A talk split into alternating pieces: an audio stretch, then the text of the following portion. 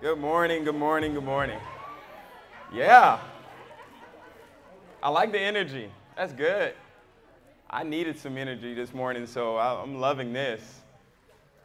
A lot of laughing, a lot of talking, a lot of COVID friendly greetings. I love it. Uh, guys, I'm going to just jump right into prayer. And then, uh, yeah, we're going to be in 1 Peter. Y'all want to get a head start?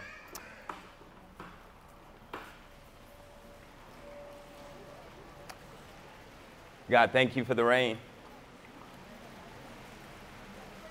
Thank you that you love us. Thank you that you're meeting us right now. And that as we surrender all things to you, you're safe, God. Us surrendering and giving all of ourselves to you, it is very safe to do that. So I pray right now that you would do work within us, that you would teach us, that we would put down any expectations and things that we think we need today. And that you would come and do as you please. So we let go of self. And we fall under your authority and your will and your ways. And we ask you to do a great work. Thank you, Holy Spirit, for being here. Thank you, Holy Spirit, for leading us in your word and, and teaching us from your word. Thank you that you will speak through your word this morning.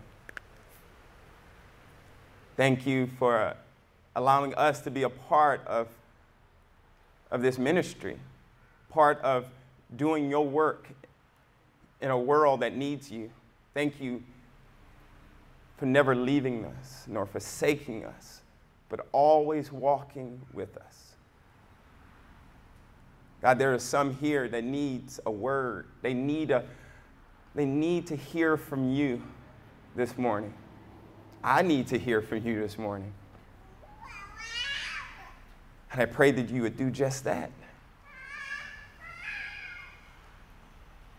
I pray this in Jesus' name. Amen. 21 years ago, um, in Dallas, Texas, I was at a little small church in Oak Cliff. And um, first time ever like leading a ministry. And I started to lead the youth ministry, or the youth, through the book of First Peter. That was 21 years ago. That's crazy. I became a Christian three years earlier in, in high school, and now I'm leading youth uh, through God's Word. And I can remember that I stuck with it. I preached, or sorry, I taught every verse. Every verse. That was my first book I've ever taught through. And now, 21 years later, I'm a pastor here in East Fort Worth and I get to begin the journey through 1 Peter. And so I'm excited to do that. I'm thankful for the elders allowing me to do that. And so First Peter will be broken up um, through a couple weeks. I actually get a, uh, a few weeks here, um, I think in a month or two, so I'll be able to get through a lot of it then. But today's going to be somewhat of an introduction and we're going to look at verses 1 and 2, and then we're going to, um, but like I said, today is just going to be more of a hey, what is First Peter? Where are we going? Who is this guy who wrote it? What's the situation? And so um, I can remember, I'm sorry, I didn't remember. I actually asked my wife, I said, hey, I had some notes some of, of 21 years ago of, of just all the let I really did. And, and, I, and my wife, she, she kept them in a package and she put them somewhere. And I asked her, I said, hey, where are those? And I, I skimmed through them and I found uh, a few of the, the, the lessons. And um, back then, for some reason, I guess it was just me out of high school, every lesson I taught, I put the month, date, and year at the top right. And it's just so funny. And I don't know if y'all ever look at y'all old notes or journals and y'all say, man, I used to write like that. Why did I do that? But, um, but yeah, I saw 2000 and 1 Peter 1. And I can rem- rem- when I was reading it, when I was skimming through, I saw the focus at that time for me, for those youth, was where was their hope? Because Peter is like a, a book about suffering and, and, and living in obedience in the midst of suffering. And I don't know why I thought this was okay to be teaching youth, but, but I, I, I talked about it in the sense of where was their hope? Where's their hope in things that in the midst of suffering will not fulfill, will not satisfy, or it was just simple, or, or is there hope in a living hope?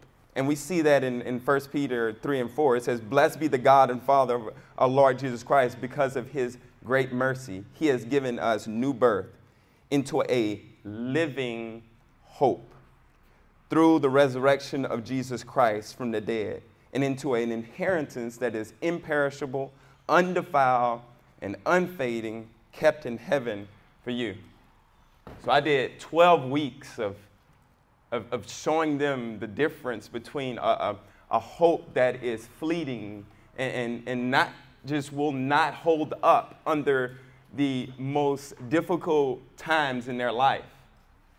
And, and that's been a, a, a, theme for me, I think, as I've been watching high school students at Grace Prep, where, where I coach baseball. I've been watching them launch into college, and I've been thinking to myself, what are they going to need more than anything? They're going to need hope when their parents aren't around and nobody's there to, to hold them up. And they're, they're, they're, they're in college and, and just nobody's there. And I'm like, they need a hope, a living hope.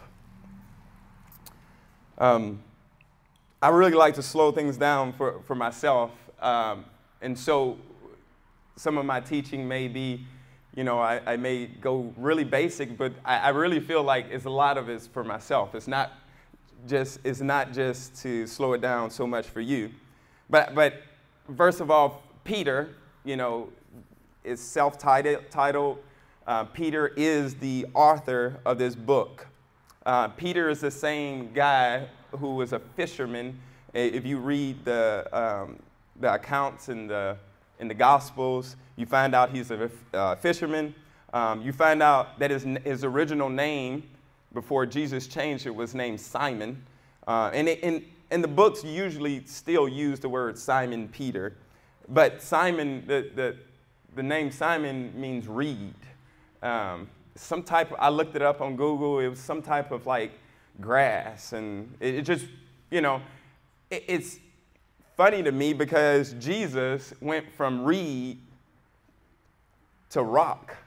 And I, just thought that was so interesting. We, we, got this man that, I mean, more about him. He, he's the same guy who was walking on water and then slowly began to sink because he, he started take his eyes off of Jesus. Um, this is the, he was one of the inner circle of the 12 apostles. Um, so he, he got to go up to the mountain of transfiguration and see and be, um, be close to God and, and to hear from God and see the, the Jesus change in that instance and hear to, to obey my son. So, so Peter was the, the same guy in, at that transfiguration that, I don't know if y'all read this before, that, that little story where he was like, hey, I think it's good for us to be here. We should, we should, we should build some shelter here and just stay here. Um, I have my thoughts about that because of uh, um, something that happened to me recently, but I think it'll come up as we go along. But Peter's the same guy who, when Jesus was about to be arrested, he's the guy who took the sword out and cut the guy's ear off. Anybody remember that story? And I, you ever think, like, was he just going for the ear? Was he that good of a swordsman that he only wanted to hit the ear, or was that like, oops, you know, I was really going for everything? Anyway, so I, I think about that every time I read that. Um, he's the same guy. Um, he's the same guy that several times Jesus. Um, well, let me go to this one first. Peter is the guy who told Jesus, You will never wash my feet. And Jesus answered, Unless I wash you, you have no part of me. And then Jesus, and then Peter changed. He said, Then Lord, Simon Peter replied, Not only my feet, but my hands and my head as well. He didn't want to, he wanted to obey Jesus there. So uh, Peter is the one, um, one moment said to Jesus, I will never forsake you. And this is what Peter is known for, sadly. But within minutes, he denied Jesus three times. Three times. And then when he, I love, I love this incident in um, one of the Gospels when, when they had finished eating, Jesus said to Simon Peter, Simon, son of John, do you love me more than these? Yes, Lord, he said. You know that I love you. Jesus said, Well, feed my lambs. Again, again, Jesus said, Simon, son of John, do you love me? He answered, Yes, Lord, you know I love you. Jesus said, Take care of my sheep. The third time he said to him, Simon, son of John, do you love me? Peter was hurt because Jesus asked him a third time, Do you love me? He said, Lord, you know all things. You know that I love you. You know that I love you. As I think this is a way for Jesus to restore Peter, to let him know that what I want from you is your love. I want you to know that you are restored by your love for me. If you love me, you will obey my commandments, the word says. And Peter is restored. And he becomes the what? The first pastor of the church. We see that in Acts. And I believe all of this is shaping him to write First Peter. Jesus clearly identifies him as one of the leaders after Jesus' resurrection. He watches the ascension, Peter does, and he obeys Jesus and returns to Jerusalem and waits for the promised Holy Spirit. And he, when the Holy Spirit comes, he preaches what pastors would, would call the first spirit filled sermon full of the Holy Spirit, and he watches a hundred people get saved, and then a thousand, and then thousands of people are saved under his ministry. And then we see in Acts how, how he's shaped by, by early persecution in the church. Peter was a part of that persecution. Peter was the one who went to the temple and he healed the man. And when we went to the temple, the, the, the religious leaders were really upset with him for healing somebody, for making somebody whole. The religious leaders were upset and they arrested him. So he was a part of this. And they, he told Peter, uh, the religious leaders told Peter and John, they said, Stop speaking about Jesus. Stop speaking about Jesus. And he comes out of prison. They release him, they let him go. And what do they find him doing? Speaking about Jesus in the streets and not wanting to get in trouble themselves because the people were listening and learning. Not, and they said, Didn't we strictly tell you to stop speaking about Jesus? And he says to them, Is it right for us to listen to man or to obey God. These things shaped him as he is, is, is about to write this letter to a people who are suffering. They're suffering. These are new believers. These are new believers in Jerusalem. And, and they are what in 1 Peter, in, in, in verse 1, it says they were scattered, they were everywhere. Do something for me. Turn to Acts 1. Turn to Acts 1, and we'll see when they were scattered. So, as you're turning there, let me tell you in chapter 7, we see Stephen, which was the first martyr, meaning the first person who died for what he believed in Jesus in, in, in chapter 7. We, we, we, we see Stephen telling the, the, the religious leaders and all who are listening what the Old Testament meant and, and what was the purpose of Jesus coming and, and what was the purpose of allowing them to kill Jesus. They didn't like they didn't like what Stephen had to say.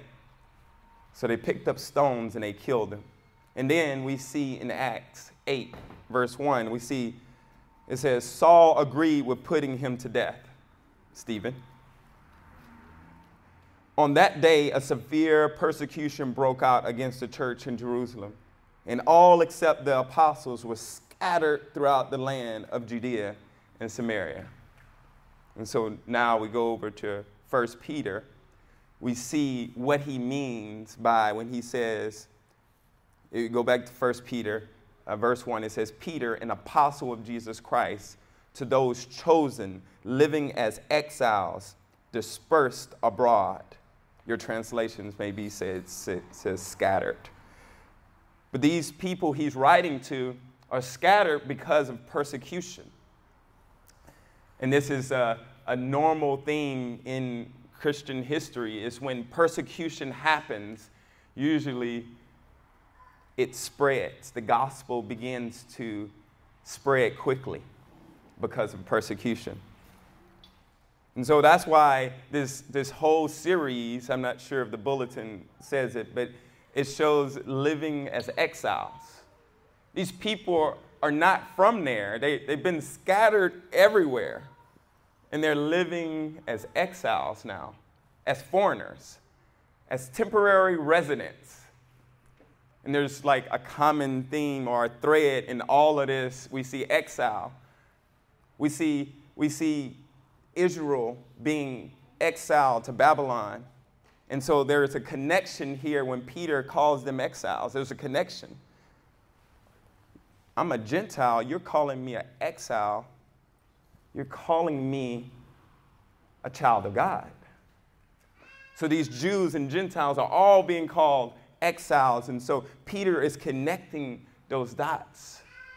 And he's saying that you are exiles in Babylon, but Rome, they're in Rome.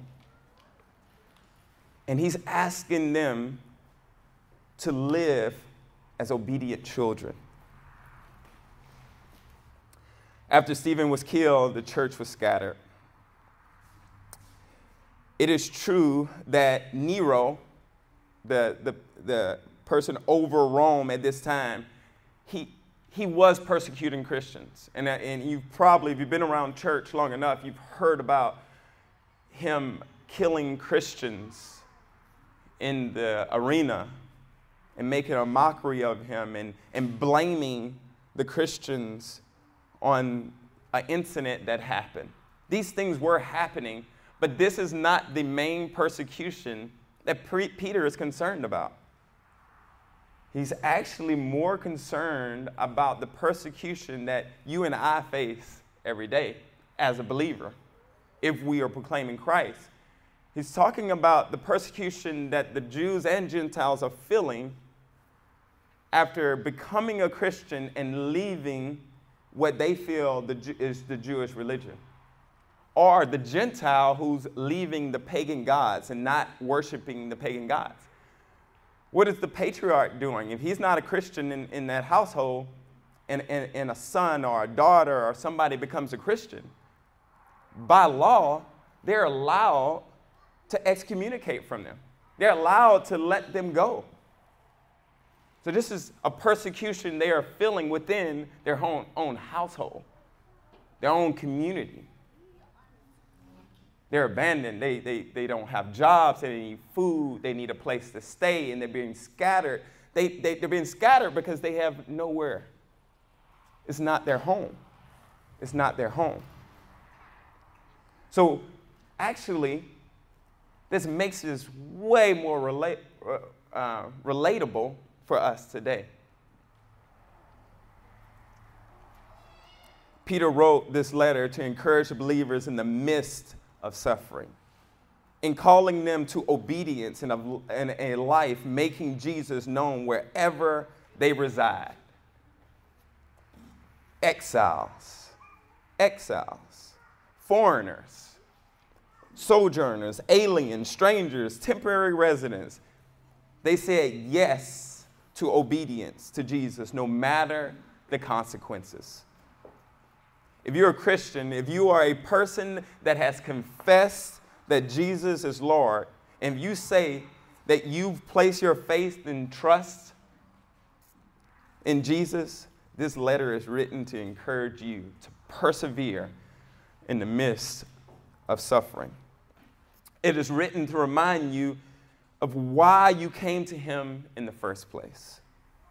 To remind you of Jesus' death on the cross for you, and to remind you that he rose from the dead and was taken up into heaven where you one day will be. It is written to encourage you to walk in obedience to God, loving all, even those who persecute you, even those who have badmouthed you and spoken against you and have planned evil against you.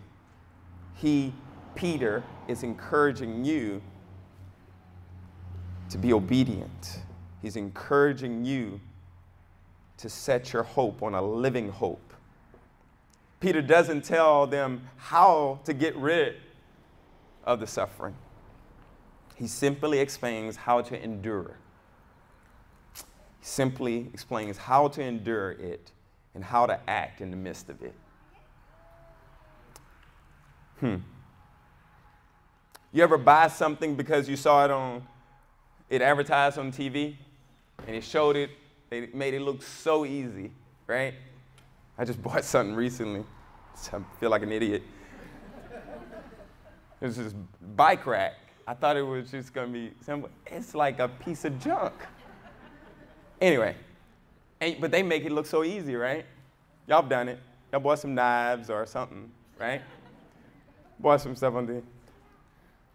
Guys, Christianity is as advertised.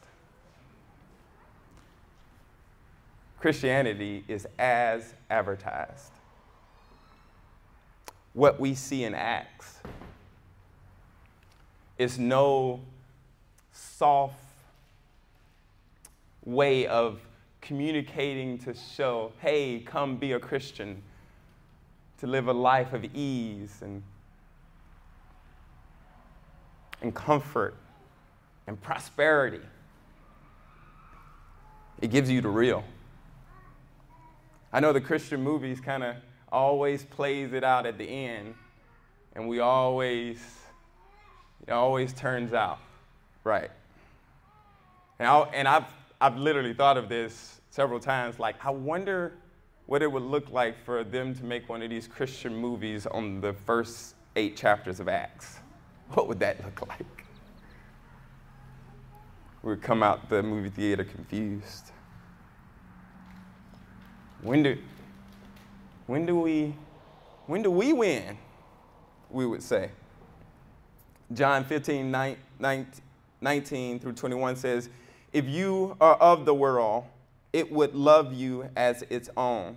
Instead, the world hates you because you are not of the world. But I've chosen you out of the world. Remember the word that I spoke to you. No servant is greater than his master. If they persecuted me, they will persecute you as well. If they kept my word, they will keep yours as well. But they will treat you like this because of my name since they do not know the one who sent me. As advertised. as advertised. As I read and study First Peter, I began to see how I miss it in so, so, so many ways. How I, I don't embrace his calling on my life. I don't embrace the fact that I am a Christ follower. Man, if we miss that, if we don't remind ourselves, if we don't like continue to recall the gospel to ourselves, we miss it. Even as Christians, even as people who are born again, who are going to heaven when we die, we miss it if we don't recall what we've been called to. We miss it. I don't embrace the fact that I am a Christ follower. I'm an exile. I'm a stranger. I'm a temporary resident on this earth. I miss it, and we miss it when we begin to make it only our goal in life not to face hard stuff. That can't be our goal. For one thing, it can't be our goal because it's, it's, too, it's too much hard stuff on this earth for it even to, for us to even live a fulfilled life. There's too much stuff that's, that happens to us that we don't want it to happen. That if we only waited for the good stuff to happen, God, that'd be half of our life we miss in our Christianity and our, God's love for us. What if God was saying, I am with you through the hard, the, the easy, the boring. If God just said, I'm with you always? So, so many times I have missed it. I've missed the purpose of my Christianity, the, the, the covenant that I made with Him.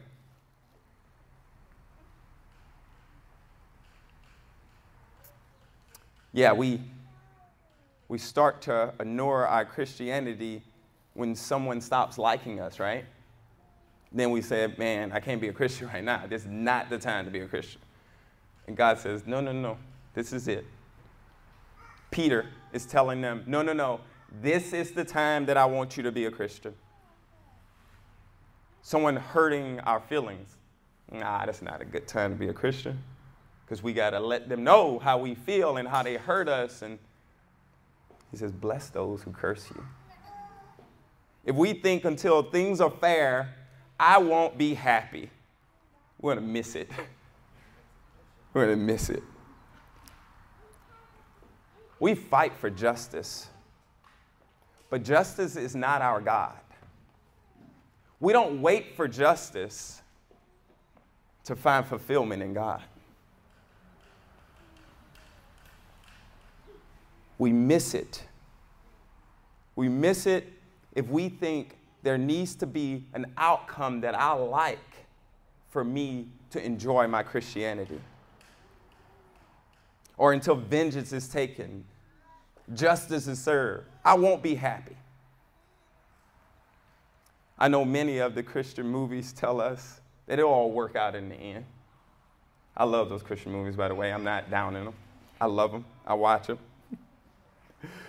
but Christianity is as advertised. So, what's the appeal to Christianity?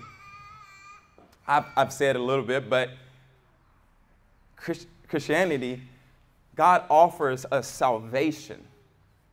And not, not salvation, not just the living hope for after we die, but salvation from an empty way of life. 1 Peter 1:18 says, "For you know that you were redeemed from your empty way of life, inherited from your fathers." Not with perishable things like silver or gold, but with the precious blood of Christ. As an unbeliever, you may be not a Christian in here. As an unbeliever, you, you can have your best life now. You really can. You can focus on not being hurt by anyone.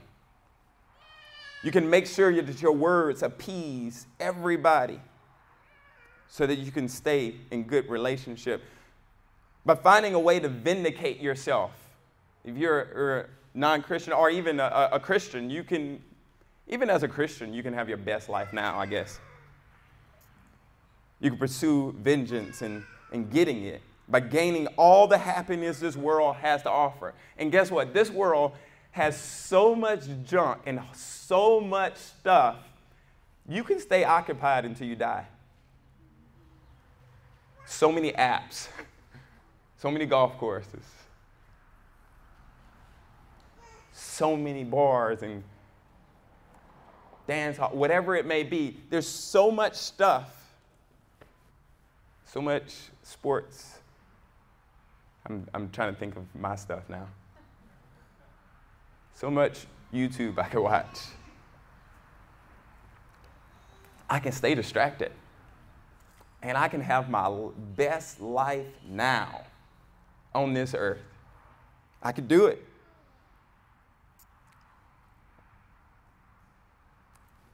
The problem, if you're an unbeliever, is with that is that it ends and the next life in eternity is miserable. You can, you can enjoy everything here, but the Bible says the next life is miserable.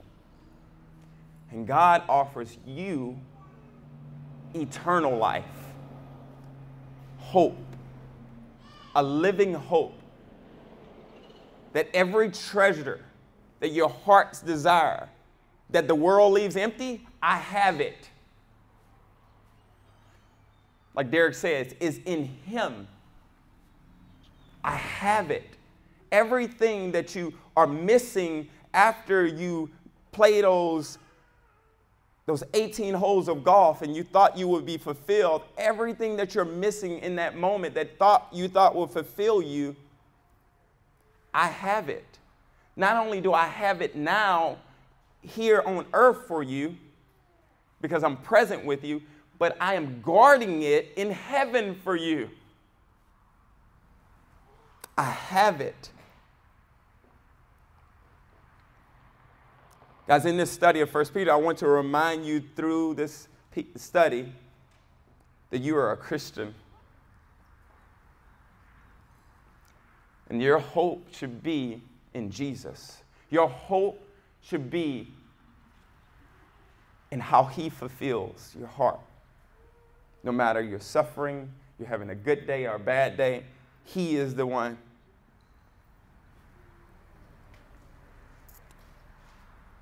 We're going to look at two verses in 1 Peter. Just two verses. We're going to the first two. Peter an apostle of Jesus Christ to those chosen, living as exiles dispersed abroad in Pontus, Galatia, Cappadocia, Asia, Bithynia, chosen according to the foreknowledge of God, the Father, through the sanctifying work of the Spirit, to be obedient and to be sprinkled with the blood of Jesus Christ we already saw how why he says that they were dispersed or scattered. It was because of persecution they were scattered. But he calls them chosen. Calls them chosen. And later on, he says, chosen according to the foreknowledge of God the Father. So this is an intimate choosing. I know we want to, and, and I did this a lot in my Christianity early on. I, I wanted to, like, really philosophize that foreknowledge and, and say, he knew it and, and, and really get down into what that meant. But he chose me. There's an intimacy there that I missed in just researching the word so much. There's an intimacy there that he purposely, intentionally chose me. So when I'm reading the Bible, guys, there, there are times that I may think about you, but the Lord is my shepherd. He chose me. Because I can do nothing for you if I'm not there first. If I don't live there, this, this is, I can't do this. if you don't live there first, in your quiet place at home, if you don't sit there as a chosen child of God, live there, your ministry to me will be, will be from your flesh. I want you to minister to me out of your alone time with God, knowing that He chose you. And you do here at Pillar, and I love it. I love how you minister to me. I love to see on our prayer calls on Wednesday how I'm so called leading it, but there's people ministering to each other across the screen. And they're ministering to them out of their calling, out of how God has chosen them. What a beautiful thing.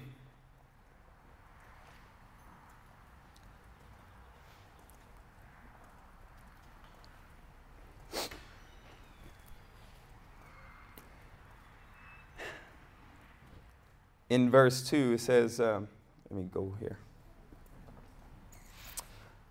according to the foreknowledge of God the Father through the sanctifying work of the Spirit. And this is the part, y'all just listen to this, and, and we're going to kind of find an Old Testament connection here. Through the sanctifying work of the Spirit, to be obedient and to be sprinkled with the blood of Jesus Christ. And let's just stop there. And let's go to Exodus 24. Exodus 24. I'll, I'll just start reading it. When Moses went and told the people all the Lord's words and laws, they responded with one voice Everything that the Lord has said, we will do. Moses then wrote down everything the Lord had said. He got up early the next morning and built an altar at the foot of the mountain and set up 12 stone pillars presenting the 12 tribes of Israel. Then he sent young Israelite men, and they offered burnt offerings and sacrificed young bulls as fellowship offerings to the Lord. Verse 6 Moses took half of the blood and put it in bowls, and the other half he splashed against the altar. Verse 7 Then he took the book of the covenant and read it to the people. They responded, We will do everything the Lord has said. We will obey. Verse 8 Moses then took the blood, sprinkled it on the people, and said, This is the blood of the covenant that the Lord has made with you in accordance with all these words. As when we became believers, we made a covenant You've heard the term. I've made him Lord and Savior. I've made him Lord.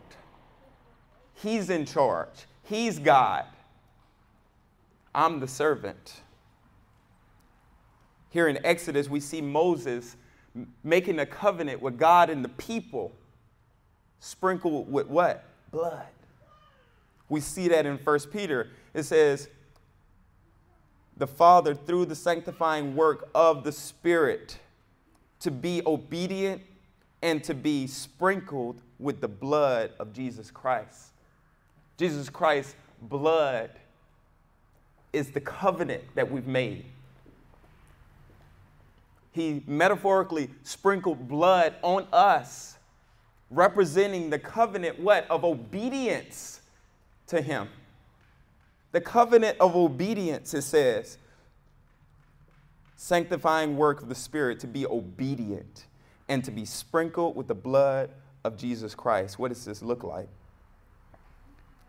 The last part of that verse, it says, May grace and peace be multiplied to you. In that covenant, in that covenant of obedience, he says, May grace and peace be multiplied to you. I like what the message said. He says, May everything good from God be yours. Everything, just everything from that is good from God is yours. May grace and peace be multiplied to you in this amazing covenant where God calls us his own and we call him Lord. And we've made a covenant to be obedient to our Lord. And what will be? May grace and peace be multiplied. Let's, when we said that Jesus is our Lord and Savior, we are saying that He is the one that is in charge, and we look to obey His rules and laws. It is His commands that we are waiting for. And, is, and in this grace and peace, we will multiply to, to us. Grace, the word grace, favor from God, the Spirit that comforts us, hope in eternity, strength to overcome sin, that we would know Him. That's grace. How about peace? A sense of well being and fulfillment that comes from God and, de- and depends on His presence. Why can Stephen, in the midst of being stoned, say, Forgive them? How? How can he do this? Grace and peace be multiplied to him. He has a peace that overshadowed the suffering that he was facing. Stoning him, he did nothing wrong. He only loved. He only told the truth, but he was being stoned. And in the midst of being stoned, he said, Forgive them, Lord. They, they do not know what they're doing. He loved them. That is grace and peace multiplied in the midst of your sufferings. The peace is about his presence and knowing that you are in his will. Don't miss this. Guys, you know what it feels not to be obeying his laws, right? You know that feeling. Do you know that feeling when you know that you are in his in his will? You are obeying him? You know that feeling also grace and peace be multiplied in those times. No matter, no matter if it's a, a good situation or a bad situation, there's a peace when you know the presence of God in that moment. Peter goes on to says, don't, don't suffer for doing wrong. Don't suffer for stealing. Don't suffer for, for killing or doing things against the law. Don't, Christians don't ever suffer for that. There's enough suffering going to come because of your obedience to me. I think, I think sometimes we as Christians, we, we, we, we chase after suffering. We're annoying sometimes, basically, what I'm saying. We're, we're annoying. We make unbelievers hate us and we like it. What is wrong with us? Guys, in love, in speaking the truth, they're going to hate us already. That's not persecution when we're annoying. That's not persecution. Grace and peace be multiplied to you in, as you obey his laws, his rules, his ways. How can he do this? How can Stephen do that? It is peace. It is peace that Jesus had when Peter denied him. It was peace Jesus had when all his disciples abandoned him because he knew he was walking in obedience to the Father. And it is peace that He will multiply to you, and grace He will multiply you to you in the midst of your suffering. See, grace and peace are multiplied, multiplied, supersedes the suffering we face in obedience. Because God's presence and promise of eternal life is better. The reason Peter doesn't tell them how to escape suffering is because he wants them to gain everything God has for them. Don't miss it. In the midst of your suffering, don't miss God because that is part of what He has for you to show you everything He has for you. So He says, Grace and peace be multiplied. 1 Peter 2 23 and 24 says, When he, he was insulted, he did not insult in return. When he suffered, he did not threaten, but entrusted himself to the one who judges justly. He himself bore our sins in his body on the tree, so that having died to sins, we might live for righteousness. By his wounds, you've been healed. That was Jesus being obedient.